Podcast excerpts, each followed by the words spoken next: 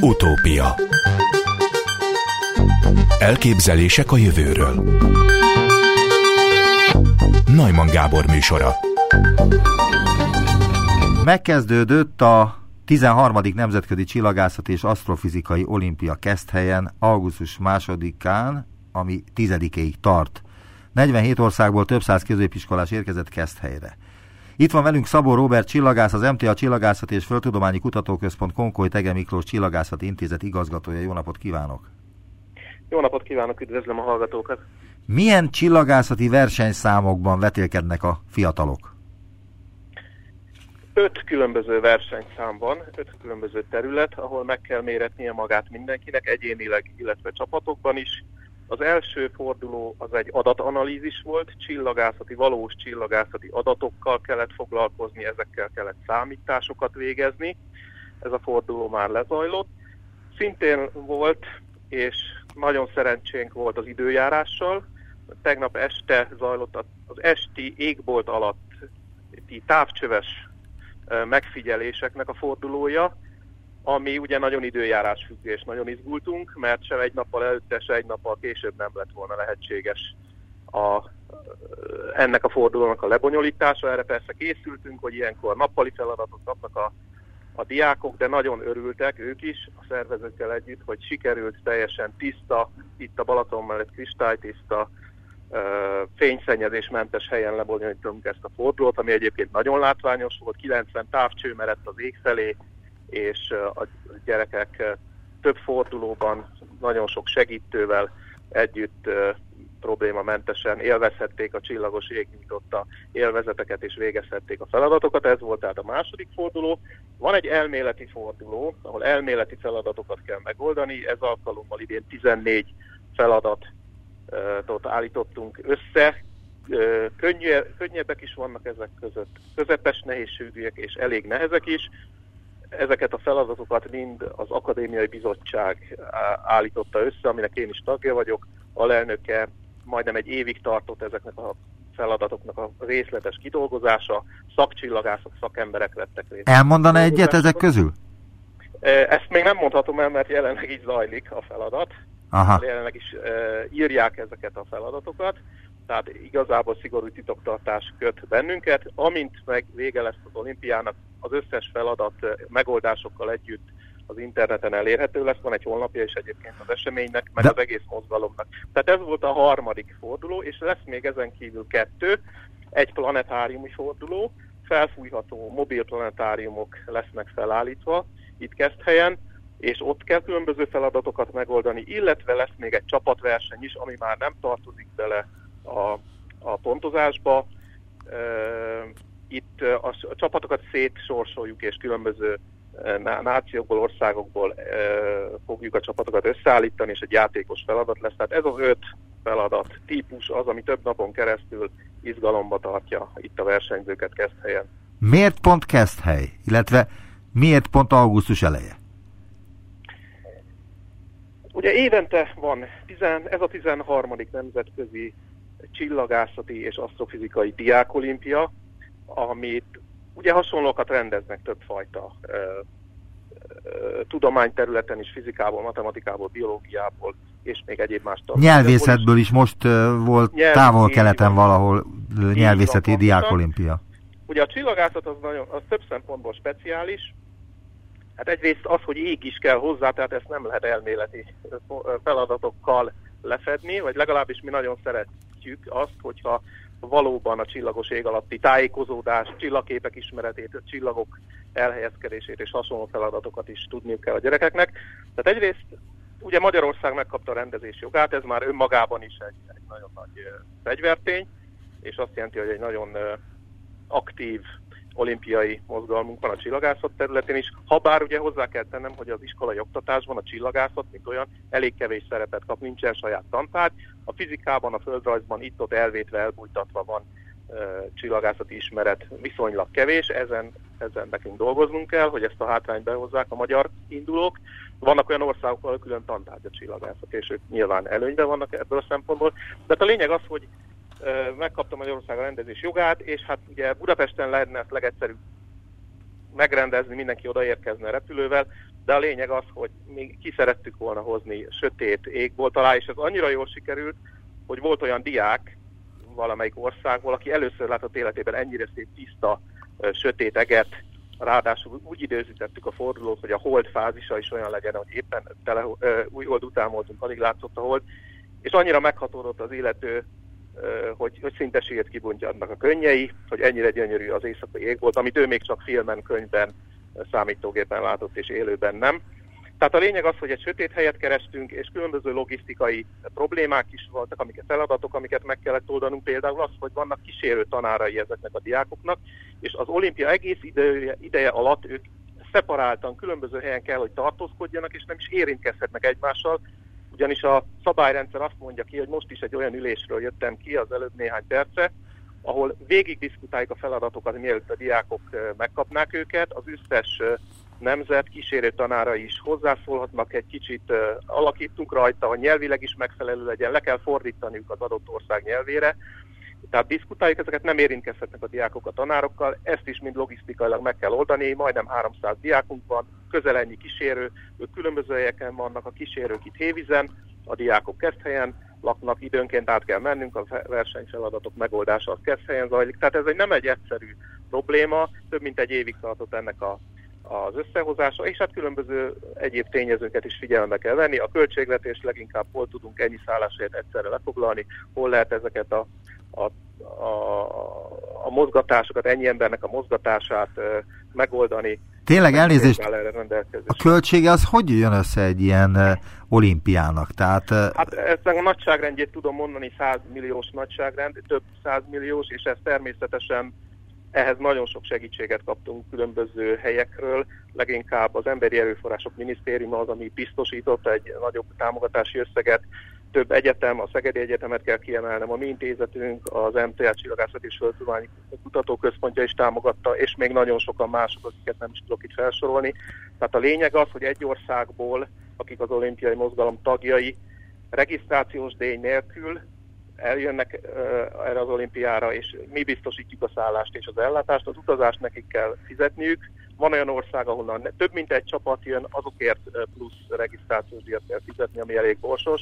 Így áll össze ez a dolog, és hát ez egy nagyon komplex feladat, több mint egy hétig tartó rendezvény, több céget be kellett vonnunk, és rengeteg segítőnk van, akinek innen is szeretnék köszönetet mondani. Nagyon sok amatőr csillagász segített a távcsöves feladatnál, nagyon sok egyetemi hallgató csillagász, fizikus, aki itt van, és szabadságát feladva, vagy éppen örömmel és, és dalolva jönnek, és javítják a feladatokat. Tehát több tucatnyi pontozónk van, akik ennyi, több száz feladatot ki kell, hogy javítsanak.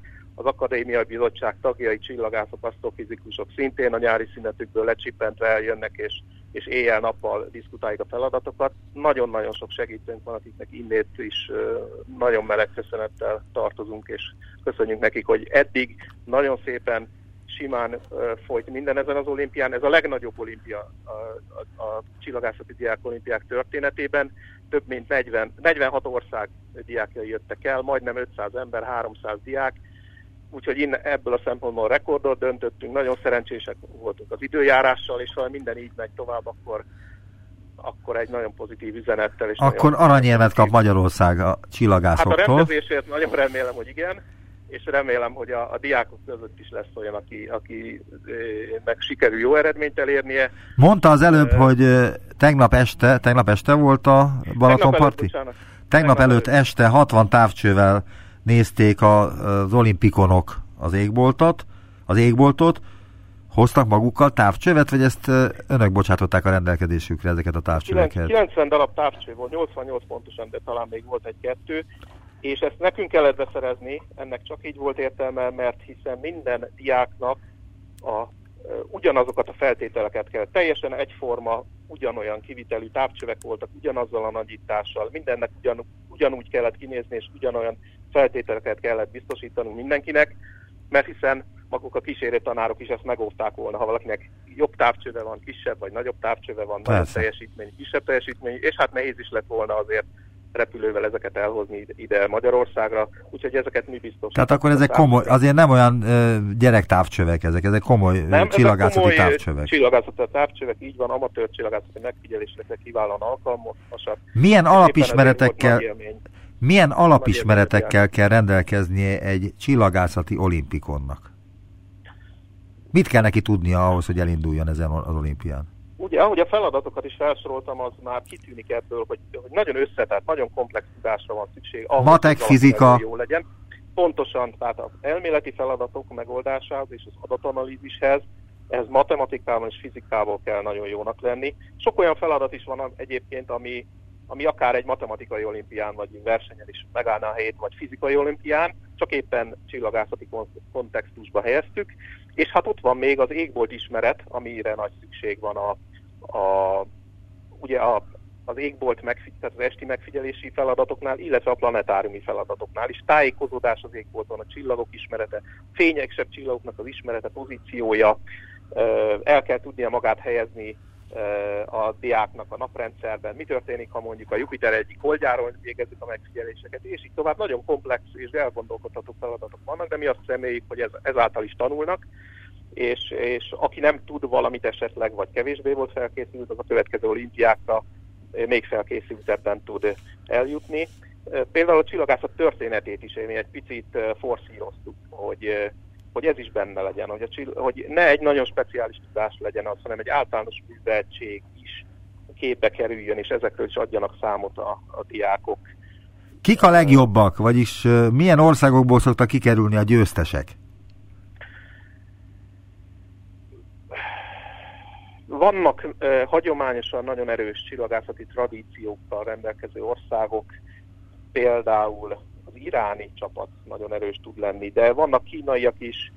Ugye negyvenhat ország, nagyon sok európai ország van, de ezen kívül jöttek az Egyesült Államokból, Kanadából is, illetve Dél-Amerikából is jó néhány ország, Brazíliából, Ecuadorból, Kolumbiából is, amit azért is említek, mert Kolumbiában lesz jövőre csillagászati diák olimpia, ők nyerték el a rendezés jogát. Tehát vannak hagyományosan erős országok, és szeretnénk, szeretnénk, hogyha Magyarország is közéjük tartozna, úgyhogy aranyérekben is reménykedünk, tehát itt a teljesítménytől függően nem abszolút elsősége, tehát nem abszolút aranyérmes és ezüstérmes van egy-egy adott kategóriában, hanem több diák is elérhet aranyérmet a, a pontszámaitól függően, végső pontszámoktól függően, arany, ezüst, bronz. Ezüst és bronz érmeink már voltak, aranyérmünk meg szeretnénk, ha idén lehetne Magyarországnak is. Van, volt-e, vagy van-e, vagy lesz-e olyan feladat, ami a globális felmelegedéssel foglalkozik? Nem tudom, hogy válaszolhat erre a kérdésre, mert hogy még zajlik az olimpia, és lehet, hogy ez titok, de ennek ennél megkérdezem. Konkrétan a felmelegedéssel kapcsolatban nem adtunk feladatot, ennél egy picivel jobban orientáltunk a klasszikus csillagászati megfigyelések, csillagok, üstökösök, bolygók megfigyelései felé, de valóban ez, ez lehetne lehetne egy kérdés, ez lehetne akár egy fizikai diákolimpián is kérdés. Azt is elmondhatom, hogy korábban, tizenhárom évvel ezelőtt még itt csillagászati kérdések, azok a fizika diákolimpiának voltak a részei, és az akkori szervezők úgy érezték, hogy érdemes egy külön csillagászati diákolimpiát szervezni, és ez most már tizenhárom éve folyik, a csillagászatból külön rendezünk diákolimpiát. Mi történik az érmesekkel? Mondta az előbb, hogy szeretné, hogyha a magyar csapat is nyerne aranyérmet, vagy a magyar csapatból valaki valamelyik számban aranyérmet nyerne, de mi jár az érem mellé? Hát a helyzet az, hogy az elismerésen kívül, ez egy nagyon, tehát ez egy nagyon nagy elismerés. Tehát igazából azt kell, hogy mondjam, hogy a A világ legjobb egyeteme is figyelik ezeket a diákolimpiákat. Ezt akartam kérdezni, hogy egyetemi ösztöndíj jár ezzel? Kimondottan ezért ösztöndíj nem jár, de ez hozzásegíti a hallgatót ahhoz. Ugye emlékezzünk arra, tizenhat-tizennyolc évesek, érettségi előtt áll, vagy éppen közvetlenül érettség után álló diákokról beszélünk, akik egyetemekre felvételiznek, be szeretnének jutni a legjobb helyekre, és ez annyira komplex és nehéz feladatok is vannak, amik tényleg nem az átlagos egyetemistáknak és nem az átlagos érettségizőknek valók, tehát ténylegesen a világ legjobbjai gyűlnek össze. Tehát aki itt nagyon jó eredményt ér el, az minden nehézség nélkül bejuthat a világ legjobb egyetemeire, és, és ténylegesen akár kutató is lehet belőle, nem feltétlenül csillagász vagy asztrofizikus, de ez egy nagyon jó belépő, egy, egy széles látókört ad ahhoz, hogy természettudományokban, akár mérnöki tudományokban valaki elmélyedjen, és nekünk ez Magyarországon is a tapasztalatunk, különböző egyetemeken, de a világban is ezt figyeljük meg, hogy a csillagászat ez egy nagyon jó hívószó, egy nagyon jó fákja, ami odavonzza a legjobb diákokat a természettudományokhoz, és matematikából, fizikából hajlandók nagyon mély ismeretekre szerteni azért, hogy megértsék a csillagos ég szépségét és működését, és nem kell mindenkiből csillagásznak lennie, ez egy szűk szakma, de akkor már tettünk valamit, hogyha a legjobb, legélesebb elmélyű, legjobb analitikus gondolkodású diákokat megőrizzük és bevonzuk a természettudományok számára. Ez is a célja, kimondott és kimondatlan célja a diákolimpiának.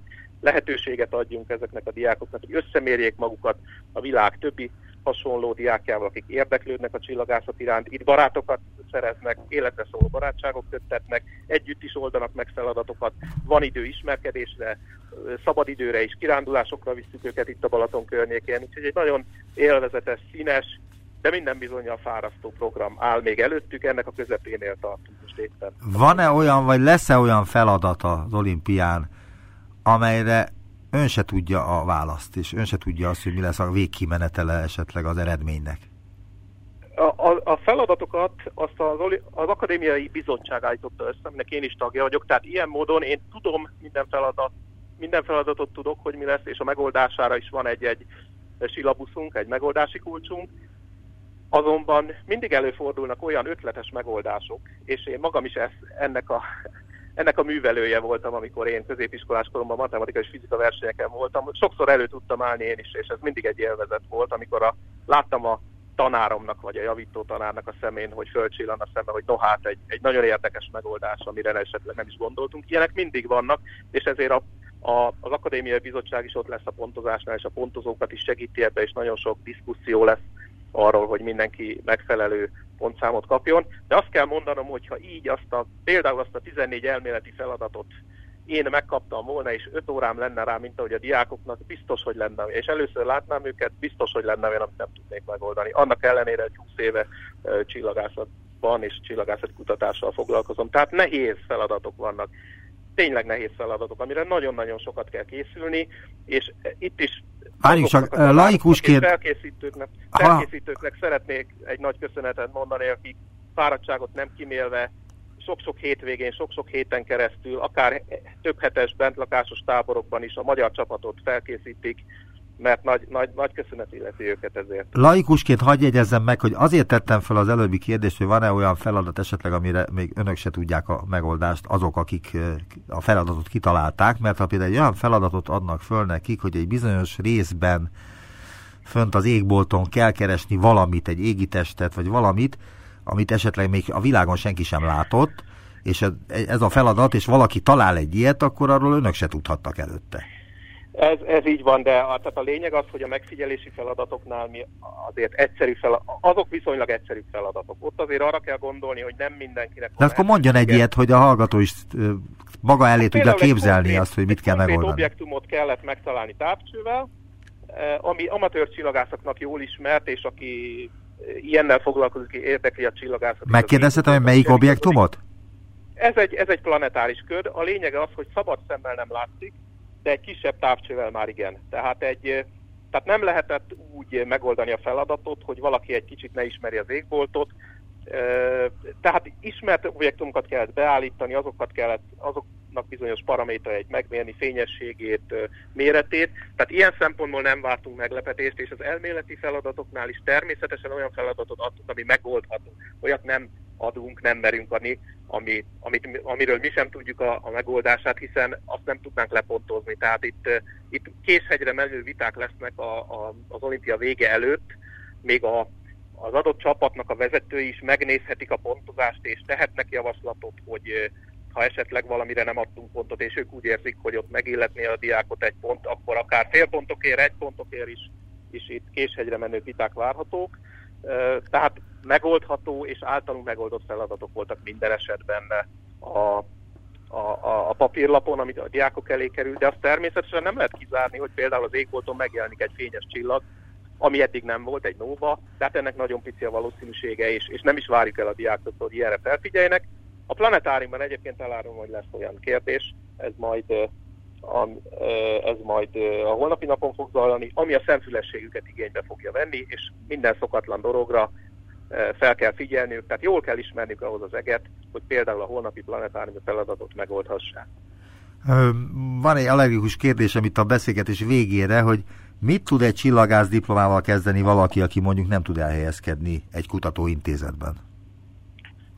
Nagyon sokan mennek külföldre, és bár ott is viszonylag kevés állás van, de a legjobbak el tudnak helyezkedni csillagászatban, asztrofizikában.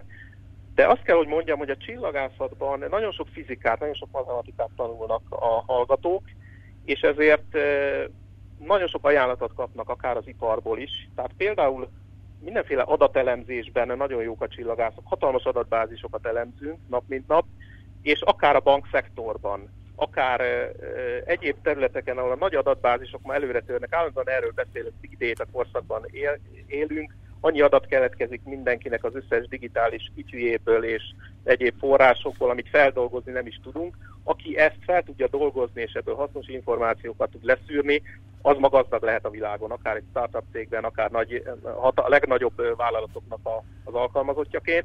Úgyhogy azok, akik jó analitikus gondolkodások, értenek a számítógéphez, értenek a programozáshoz, tipikusan ilyenek a csillagászok. Fizikai Ez... problémákat jól meg tudják oldani, azok azért el tudnak helyezkedni a versenyszektorban. És ez pont egy kihívás a kutatók számára. Hogyan tartsuk meg a legjobb diákokat, a legjobb fiatal kutatókat, a többszörös fizetésére el tudnak menni a, az iparban. Ez, ez egy nagy kihívás, és ez az olimpia, én azt remélem, hogy ebben is segít, hogy a legjobb diákokat megtartsuk, és ők sikereket érhessenek el, és, és lehessenek kutatók, hogyha ők úgy gondolják.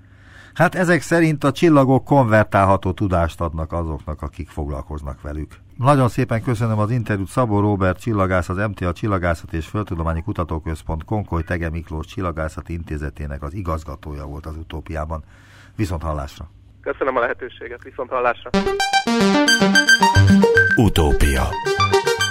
Úgy tűnik, egy hibás mutáció miatt sikerülhet meggyógyítani az étszes betegeket. Itt van velünk Prohászka Zoltán immunológus, a Semmelweis Egyetem professzora. Jó napot kívánok! Jó napot kívánok! Köszöntöm a kedves hallgatókat!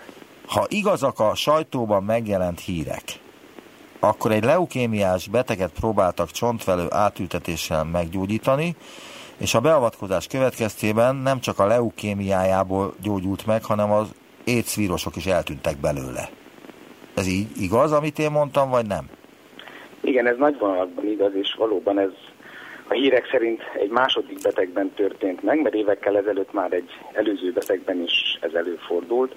Annyit tennék hozzá, hogy itt nem leukémiás betegről volt szó, hanem limfómás, tehát mirokcsomó rákos betegről, és az eltűnt a há i vé vírus kérdése pedig az a válasz, hogy tizennyolc hónappal a beavatkozás után eltűnt, de még a szerzők és a cikk írói hozzáteszik, hogy még tovább kell követni a beteget és figyelni, hogy reaktiválódik-e, újra kialakul-e a vírus a szervezetében, de tizennyolc hónappal a csontvelő átültetés, őssejterápia és a vírus ellenes gyógyszerek abbahagyása után nem volt a szervezetében kimutatható vírus. Sem olyan vírus, ami a vérében kész vírusként keringett volna, sem olyan, amely a fejérvérsejtekben megbújva a nukleinsav örökítő anyagával lett volna kimutatható. Az ön egyik kollégája úgy nyilatkozott, hogy ő is heterozigóta mutáns, dr. Nagy Károlyról van szó, aki a Semmelweis Egyetem Orvosi Mikrobiológiai Intézetét vezette, és azt mondta ezzel kapcsolatban, hogy ez azt jelenti, hogy az átlag lakosságnál rezisztensebb vagyok a hívre, de milyen következményei vannak annak, hogy valaki heterozigóta, heterozigóta mutáns, azon kívül, hogy rezisztensebb az észre? Ez valóban fedi a valóságot, hogy rezisztensebb, de ez a rezisztencia ellenálló képesség ebben az esetben sokat nem jelent, mert védettséget nem jelent a fertőzéssel szemben. Úgy kell ezt elképzelni, hogy a fehérvérsejtek felszínén vannak ajtók, amelyeken keresztül a vírus be tud menni a fehérvérsejtekbe, és ott szaporodni tud. Az olyan emberek vérsejtjeim, akik heterozigóták erre a változatra, erre a mutációra, fele annyi ajtó van, amin be lehet menni. Tehát a vírus be tud menni.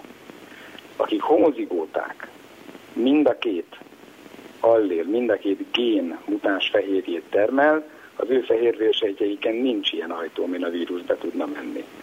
A sajtóban megjelent esetbeteggel kapcsolatban az derült ki, hogy az a donor, aki az őssejt átültetéshez a sejteket adta, neki egyáltalán nem volt ajtó a fehérvérsejtjein, mind a két allélen olyan receptor mutációkat hordozott, amelyek a vírus szaporodását gátolták, azt lehetetlenné tették, és miután a beteg szervezetében, aki megkapta ezeket az őssejteket, kialakult a donor eredetű vérképzés, az összes fehérvérsejtje olyan lett, mint amilyen a donorban volt, nincs rajta ajtó a vírussal, vírusnak, utána hosszú idő eltelt, és a vírus kipusztult a szervezetéből, mert nem tudott az új körülmények között szaporodni. Hogy lehet elképzelni ezt az ajtót? Ez milyen? Tehát, hogy euh, miért különbözik egyrészt a sejtjeik, a fehérvérsejtjeik a nem euh, védett fehérvérsejtektől, illetve hogyan tudjuk elképzelni, milyen ez az ajtó, amin ennek a AIDS-vírusnak be kell mennie?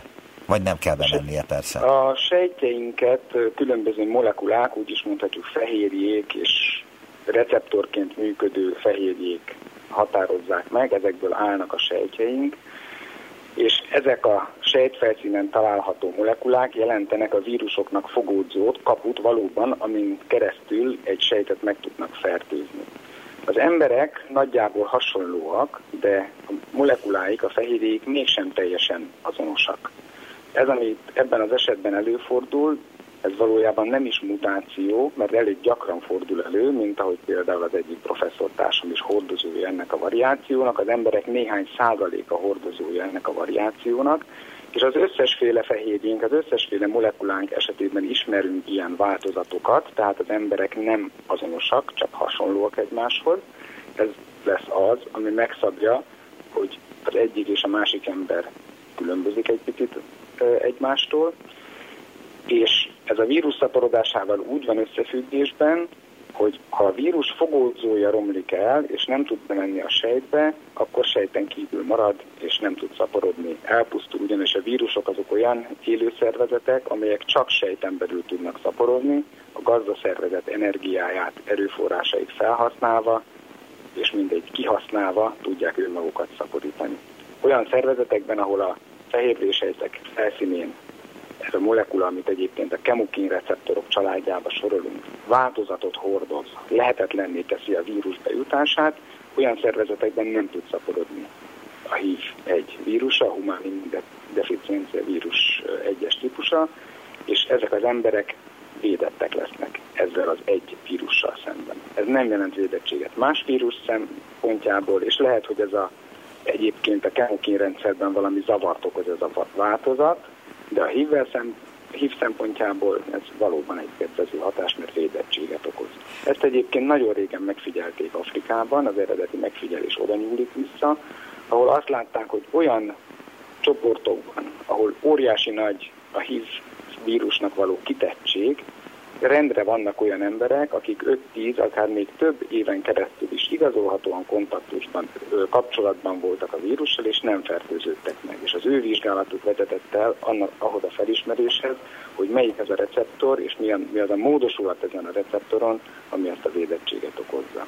Ön az előbb azt mondta, hogy Afrikában végeztek ilyen kutatásokat, ahol a tudósok számára nyilvánvalóvá vált, hogy hogy miért fertőz meg a AIDS bizonyos népcsoportokat, és miért nem fertőz meg más népcsoportokat.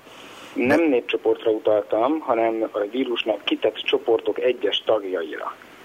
Konkrétan ez a megfigyelés, ez a nairobi szexmunkások körében történt először, ahol így dolgozó hölgyek, akik éveken keresztül ki voltak téve a veszélynek, több százalékos nagyságrendben, tehát öt-tíz-ötven érintett, aki ki volt téve, nem fertőződött meg dacára annak, hogy ki volt téve a vírusnak, és az ő vizsgálatuk vezetette oda. Tehát ez nem egy általános népcsoport népcsoportonként, hanem csak egyes egyedek. Azért, hát, nem, nem, nem, én azért mondtam a népcsoportokat, mert hogy úgy tudni, hogy például egyes kaukázuszi csoportok veleszületett védettséggel rendelkeznek a AIDS fertőzésével szemben. Nem tudom, milyen eredményre gondol, tehát általános védettségről nem hallottam. Ennek a védő, mondjuk mutációnak vagy polimorfizmusnak az eloszlása nem azonos a népcsoportok között, mint ahogy szinte az összes polimorfizmus, tehát az ilyen emberi közönséges variációk megoszlása sem azonos a népcsoportok között. Vannak olyanok, ahol öt-tíz-ötven vagy valahány százalék, máshol meg egészen ritka. Ennél a variációnál Afrikában elég gyakori. Ez a védőpolimorfizmus, Európában kisebb ez az arány, de itt is előfordul.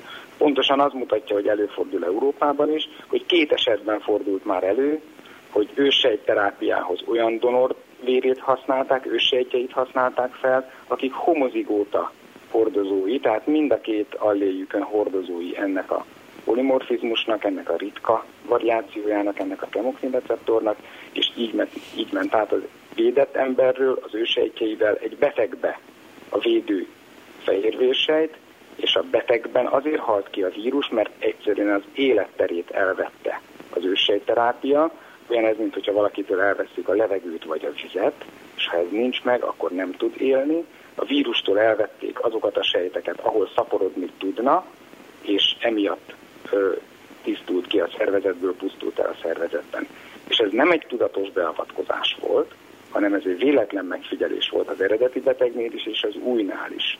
És a kutatók szerepe itt jön be, hogyha vannak olyan emberek, akik megértik, hogy mi történik egy betegség kialakulásánál, mik azok a mechanizmusok, és vannak olyan orvosok, akik ezt fel tudják használni, ebben az esetben például őssejtterápiát tudnak nyújtani, akkor ezekből a megfigyelésekből, mint a kis lépések sorozata, vagy mint hogy a puzzle-t kirakja az ember, így jut el egy nagyobb felfedezéshez, mert bizony ez a két beteg, ez most rámutatott, ennek a két betegnek a pozitív története, rámutatott egy olyan pontra, ahol esetleg általánosan gyógyíthatóvá válhat a hívfertőzés. Tehát ez a... lenne a tanított sejtes terápia. Tehát azt jelenti, hogy nem csak őssejt terápiával vagy csontvelő átültetéssel lehet így elérni van. Ezt a, az állapotot, hanem másmilyen módon is?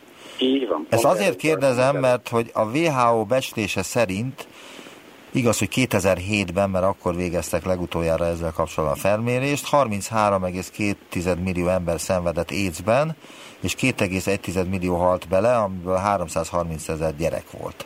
Igen, nagyon magas számok. A fertőzöttek nyilvánvaló... több mint háromnegyede Fekete-Afrikában él. Igaz, ezek több mint tíz éves adatok, de gondolom most is hasonló számokkal hasonló találkozhatnánk. Számukra, akik a legveszélyeztetettebbek, mit jelent ez a felfedezés, vagy mit jelent? Ez a terápia jelen, jelenleg csak a fény az alagút végén azt jelenti, hogy elvileg sikerült felismerni egy olyan pontot, ahol okiterápiát lehet nyújtani. Itt hangsúlyozom az oki szót. Az okiterápia ebben az esetben azt jelenti, hogy a vírus szaporodásának a lehetőségét veszi el a terápia. Szemben a mai kezeléssel, amelyek vírus ellenes gyógyszerek, a szaporodó vírus szaporodását gátolják. Ebben az esetben pedig az történik, hogy azokat a sejteket, amelyekben a vírus szaporodni tudnak egyáltalán, azokat iktatjuk ki a szervezetből. Tehát ez még csak egy elvi lehetőség, és hosszú kutatás kell ahhoz, hogy bebizonyosodjon, hogy ez a gyakorlatban hogyan ültethető át, és a mai modern, mondjuk úgy innovatív medicinában a tanított sejtes terápiák, vagy a kén szerkesztett sejtes terápiák. Ez az az irány, amifelé halad a szakma. De ebben mit jelent ez a tanított sejtes terápia? Tehát hogyan lehet tanítani egy sejtet? Sejtet tanítani úgy lehet, hogy a beteg szervezetéből kivesszük, eltávolítjuk, izoláljuk, és kémcsőben megtanítjuk, hogy mi lenne az a feladat, amit el kéne végezni. Ezt általában tudják a sejtek, csak a beteg szervezet állapota miatt nem tudják végrehajtani. Ilyen tanított sejtes terápiák mai gyakorlatban is vannak Magyarországon is, amikor például őssejt átültetést követően vírusfertőzések lépnek fel a beteg szervezetében, mondjuk úgy inkább, hogy reaktiválódnak az egyébként is benne bújó vírusok, nem a hívről van most szó, hanem egészen más történetről. És hogyha ebben az esetben kivesszük a beteg fehérvérsejtjeit, és megtanítjuk pontosabban felszaporítjuk azokat közülük, amelyek képesek lennének az vírussal szemben abban az adott szituációban védelmet nyújtani, akkor ezek a sejtek visszajuttathatók, és egy reményt adnak a betegnek, hogy azt a vírusfertőzést le tudja győzni. Ez ilyen leukémiás kezeléseknél fontos, amikor csontvelőátültetés van? Nem csak leukémiás, hanem az összes fajta őssejt terápia. Tehát a csontvelő terápia, ugye ez a leánykori neve ennek a szakmának. És most már őssejt terápiának hívják, igen.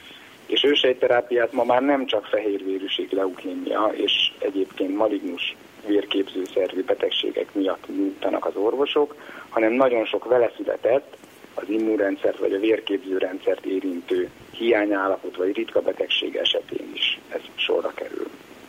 A há i vé-hez visszakanyarodva ebben az esetben inkább a szerkesztett sejtes terápia, génszerkesztett sejtes terápia lehet a megoldás, ami azt jelenti, hogy a beteg saját sejtjeit, aki ugye nem hordozza a védőfaktort, izolálva, génszerkesztve, vissza lehet juttatni, és bele lehet génsebészeti módszerekkel ezt a védőfaktort juttatni, és hogyha ezt el lehetne érni, hogy valamilyen módon ezek a sejtek folyamatosan szaporodjanak, és legalábbis nagy részt jelen legyenek a későbbi években vagy évtizedben, akkor ez egy oki terápiára adhatna lehetőséget. A hangsúly azon van, hogy ezt hogy lehet tartósan kiváltani, ezt a választ. Lehet ezt persze ismételni egy beteg esetében, mert a saját sejtjeiről van szó. Ez nem lenne egy rizikós beavatkozás, nem olyan, mint ebben a két betegben, akinek vérképzőszervi rákos betegsége volt, emiatt egy igen erős kemoterápiás kezelést kapott, és annak a pótlására, tehát a kár elhárítására kapta az őssejteket, a csontvelő átültetést, hanem itt arról lenne szó, hogy az egyébként hatékonyan antiretrovirális szerrel kezelt betegnek a fehérvérsejtjeit lehetne kémcsőben megtanítani, védetté tenni ugyanezzel a faktorral, visszajuttatni, és ha az kellő mértékben, ütemben szaporodik és jelen van, akkor elveszi a vírustól az életteret, úgy, mint amikor valakitől a vizet vagy a levegőt veszük el, és nem tud szaporodni, és nem tud tovább betegséget okozni.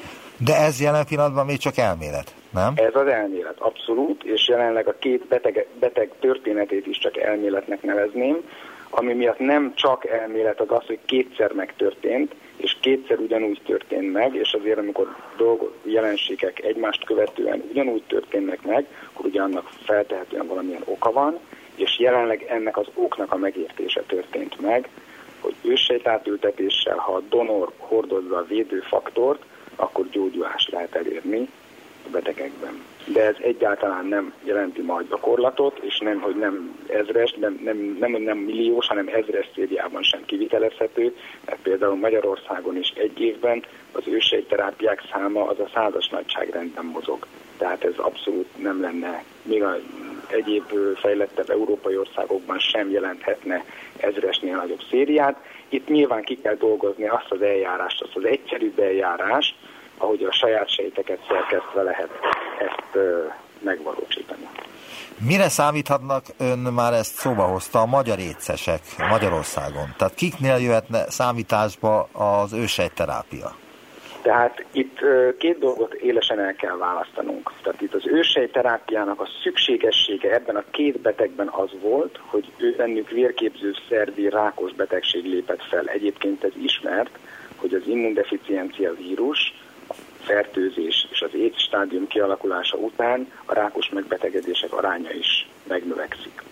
Itt a kezelés, az őssejtkezelés emiatt a szövődmény miatt, a rákos megbetegedés miatt történt. Világos, miatt, tehát nem az éc miatt, tehát nem az écet akarták meggyógyítani, hanem egyéb betegek, betegségüket. Így van. A magyar betegek abszolút arra számíthatnak, ami a valóság, nem is, hogy számíthatnak, hanem, hogy ez a valóság, hogy Magyarországon lehetőség van a kombinált, hatékony, vírusellenes, gyógyszeres kezelésre, és aki ehhez a kezeléshez, ebben a kezelésben részt vesz és szedi a gyógyszereket, ez tartósan vírusmentessé lehet ma is tenni.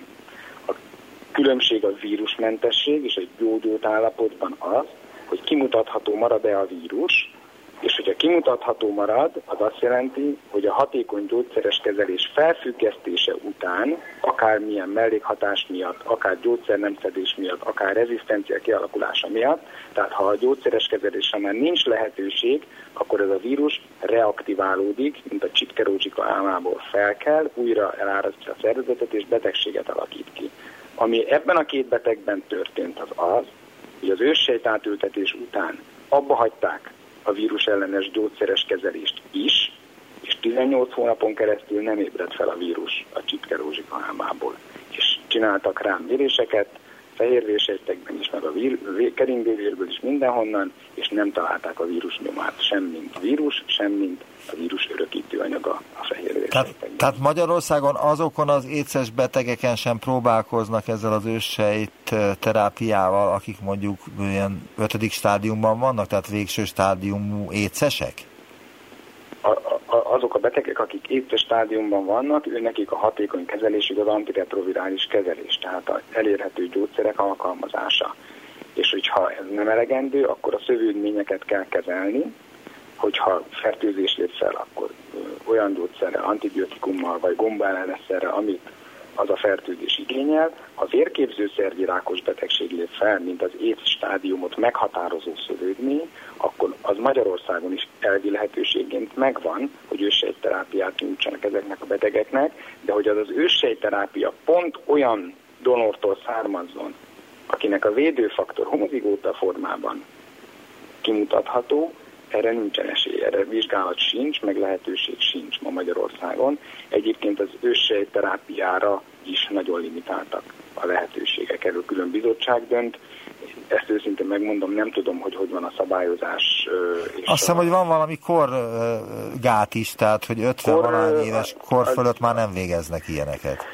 Igen, a malignus betegséges, malignus vérképzőszervi betegségek esetén van valóban egy életkori limit is, de a hívvel kapcsolatban nem tudom, hogy mi a hazai gyakorlat, ezt megmondom őszintén, tájékozódnom kéne.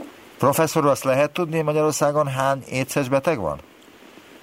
A legutóbbi bejelentett számok, tehát a nyilvántartott éces betegek száma az a százas, néhány százas nagyságrendben van. Ők nem simán vírushordozók, hanem ők betegek is már. Éce... Ők valóban betegek, és ugye a betegséget ebben az esetben a szövődmények fellépése határozza meg. Tehát lehet valaki tünetmentes vírushordozó is, anélkül, hogy lenne olyan klinikai szövődmény vagy jel, amitől éces stádiumnak kellene őt tekinteni, de akik éc stádiumában vannak, őnáluk fölléptek már ezek a szövődmények, ezek mutatnak rá sokszor a háttérben megbújó vírusfertőzésre. Uh-huh. Ilyenkor azt szokták kérdezni sajnos, de nekem is meg kell, kérde, nekem is meg kell kérdezni, hogy, hogy jó, jó, hát van egy ilyen felfedezés, nagyon nagy dolog a tudomány szempontjából, és egy problémát úgy tűnik, hogy megtaláltak a kutatók, illetve rátaláltak egy olyan problémára, amire eddig még nem gondoltak, de hogy ebből mikor lehet valami, ami az egyszerű emberek számára is elérhető? Hát, hogyha itt most időségben gondolkodunk, időtávlatban hát, gondolkodunk, akkor az a, az a felfedezés, ami rámutatott, hogy melyik az az ajtó a fehérvérsejteken, az a receptor, amin keresztül a vírus bemegy, az a kilencvenes évek közepén lett nyilvánvaló. kétezres évek elején lett az, hogy felismerték ennek azt a változatát, ami a rezisztenciát okozza, azóta eltett durván húsz év vagy tizenöt év, eljutottunk oda, hogy véletlenül két beteg esetében előfordult, hogy okilag gyógyítani lehetett a vírus eltüntetését, tehát el lehetett tüntetni a vírust, tehát durván húsz-huszonöt évnél járunk most, és mondjuk jövőre vonatkozó becsléseket az ember óvatosabban tesz, de az, hogy ebből akár szerkesztett sejtes terápia, akár őssejtterápia legyen, ez, az őssejtterápia az már ma is adott, tehát hogyha most elvisíkon beszélve az, a lehetőség és a, a, a megvalósítás feltételei adottak. Gyakorlatban ez Magyarországon és a legtöbb országban a világon nincsen jelen, de hogyha szükséges lenne, biztos vagyok benne, hogy ezt meg lehetne egy, egyedi esetekben valósítani. Az viszont, hogy a szerkesztősejtes terápiát ebben az esetben ki fogja kidolgozni, egy cég, vagy egy állami intézmény, vagy egy akadémiai kutatóhely, és az mikor lesz a piacra, azt én azért a néhány éves nagyságrendbe tenném. Ez egész biztos, hogy egy olyan terület, ahol sok cég motivált, hogy egy jogi kezelést nyújtson ebben a szituációban, és biztos vagyok benne, hogy éveken keresztül ennek a fejlesztéséről, továbbfejlesztéséről még hallani fogunk. Tehát azt kell látni, hogy ahhoz, hogy egy alapmegfigyelésből egy hasznosítható eljárás legyen, az a legegyszerűbb alapesetekben is az évtizedes skálán mozog. És itt most ebben az esetben körülbelül a húsz, húsz év tájékán járunk, amikor az alap tényleg nem irányított kutatással szerzett abszolút akadémiai alapinformációtól a véletlen terápiás alkalmazásig eljutott a tudomány. Itt most rá kell tenni azt a habot, meg a díszítést a tortára, amitől ez öt, nem tudom, hány éven belül eladható lesz. Köszönöm szépen az interjút. Prohászka Zoltán immunológus, a Semmelweis Egyetem professzora volt az Utópiában. Viszont hallásra. Én köszönöm a lehetőséget.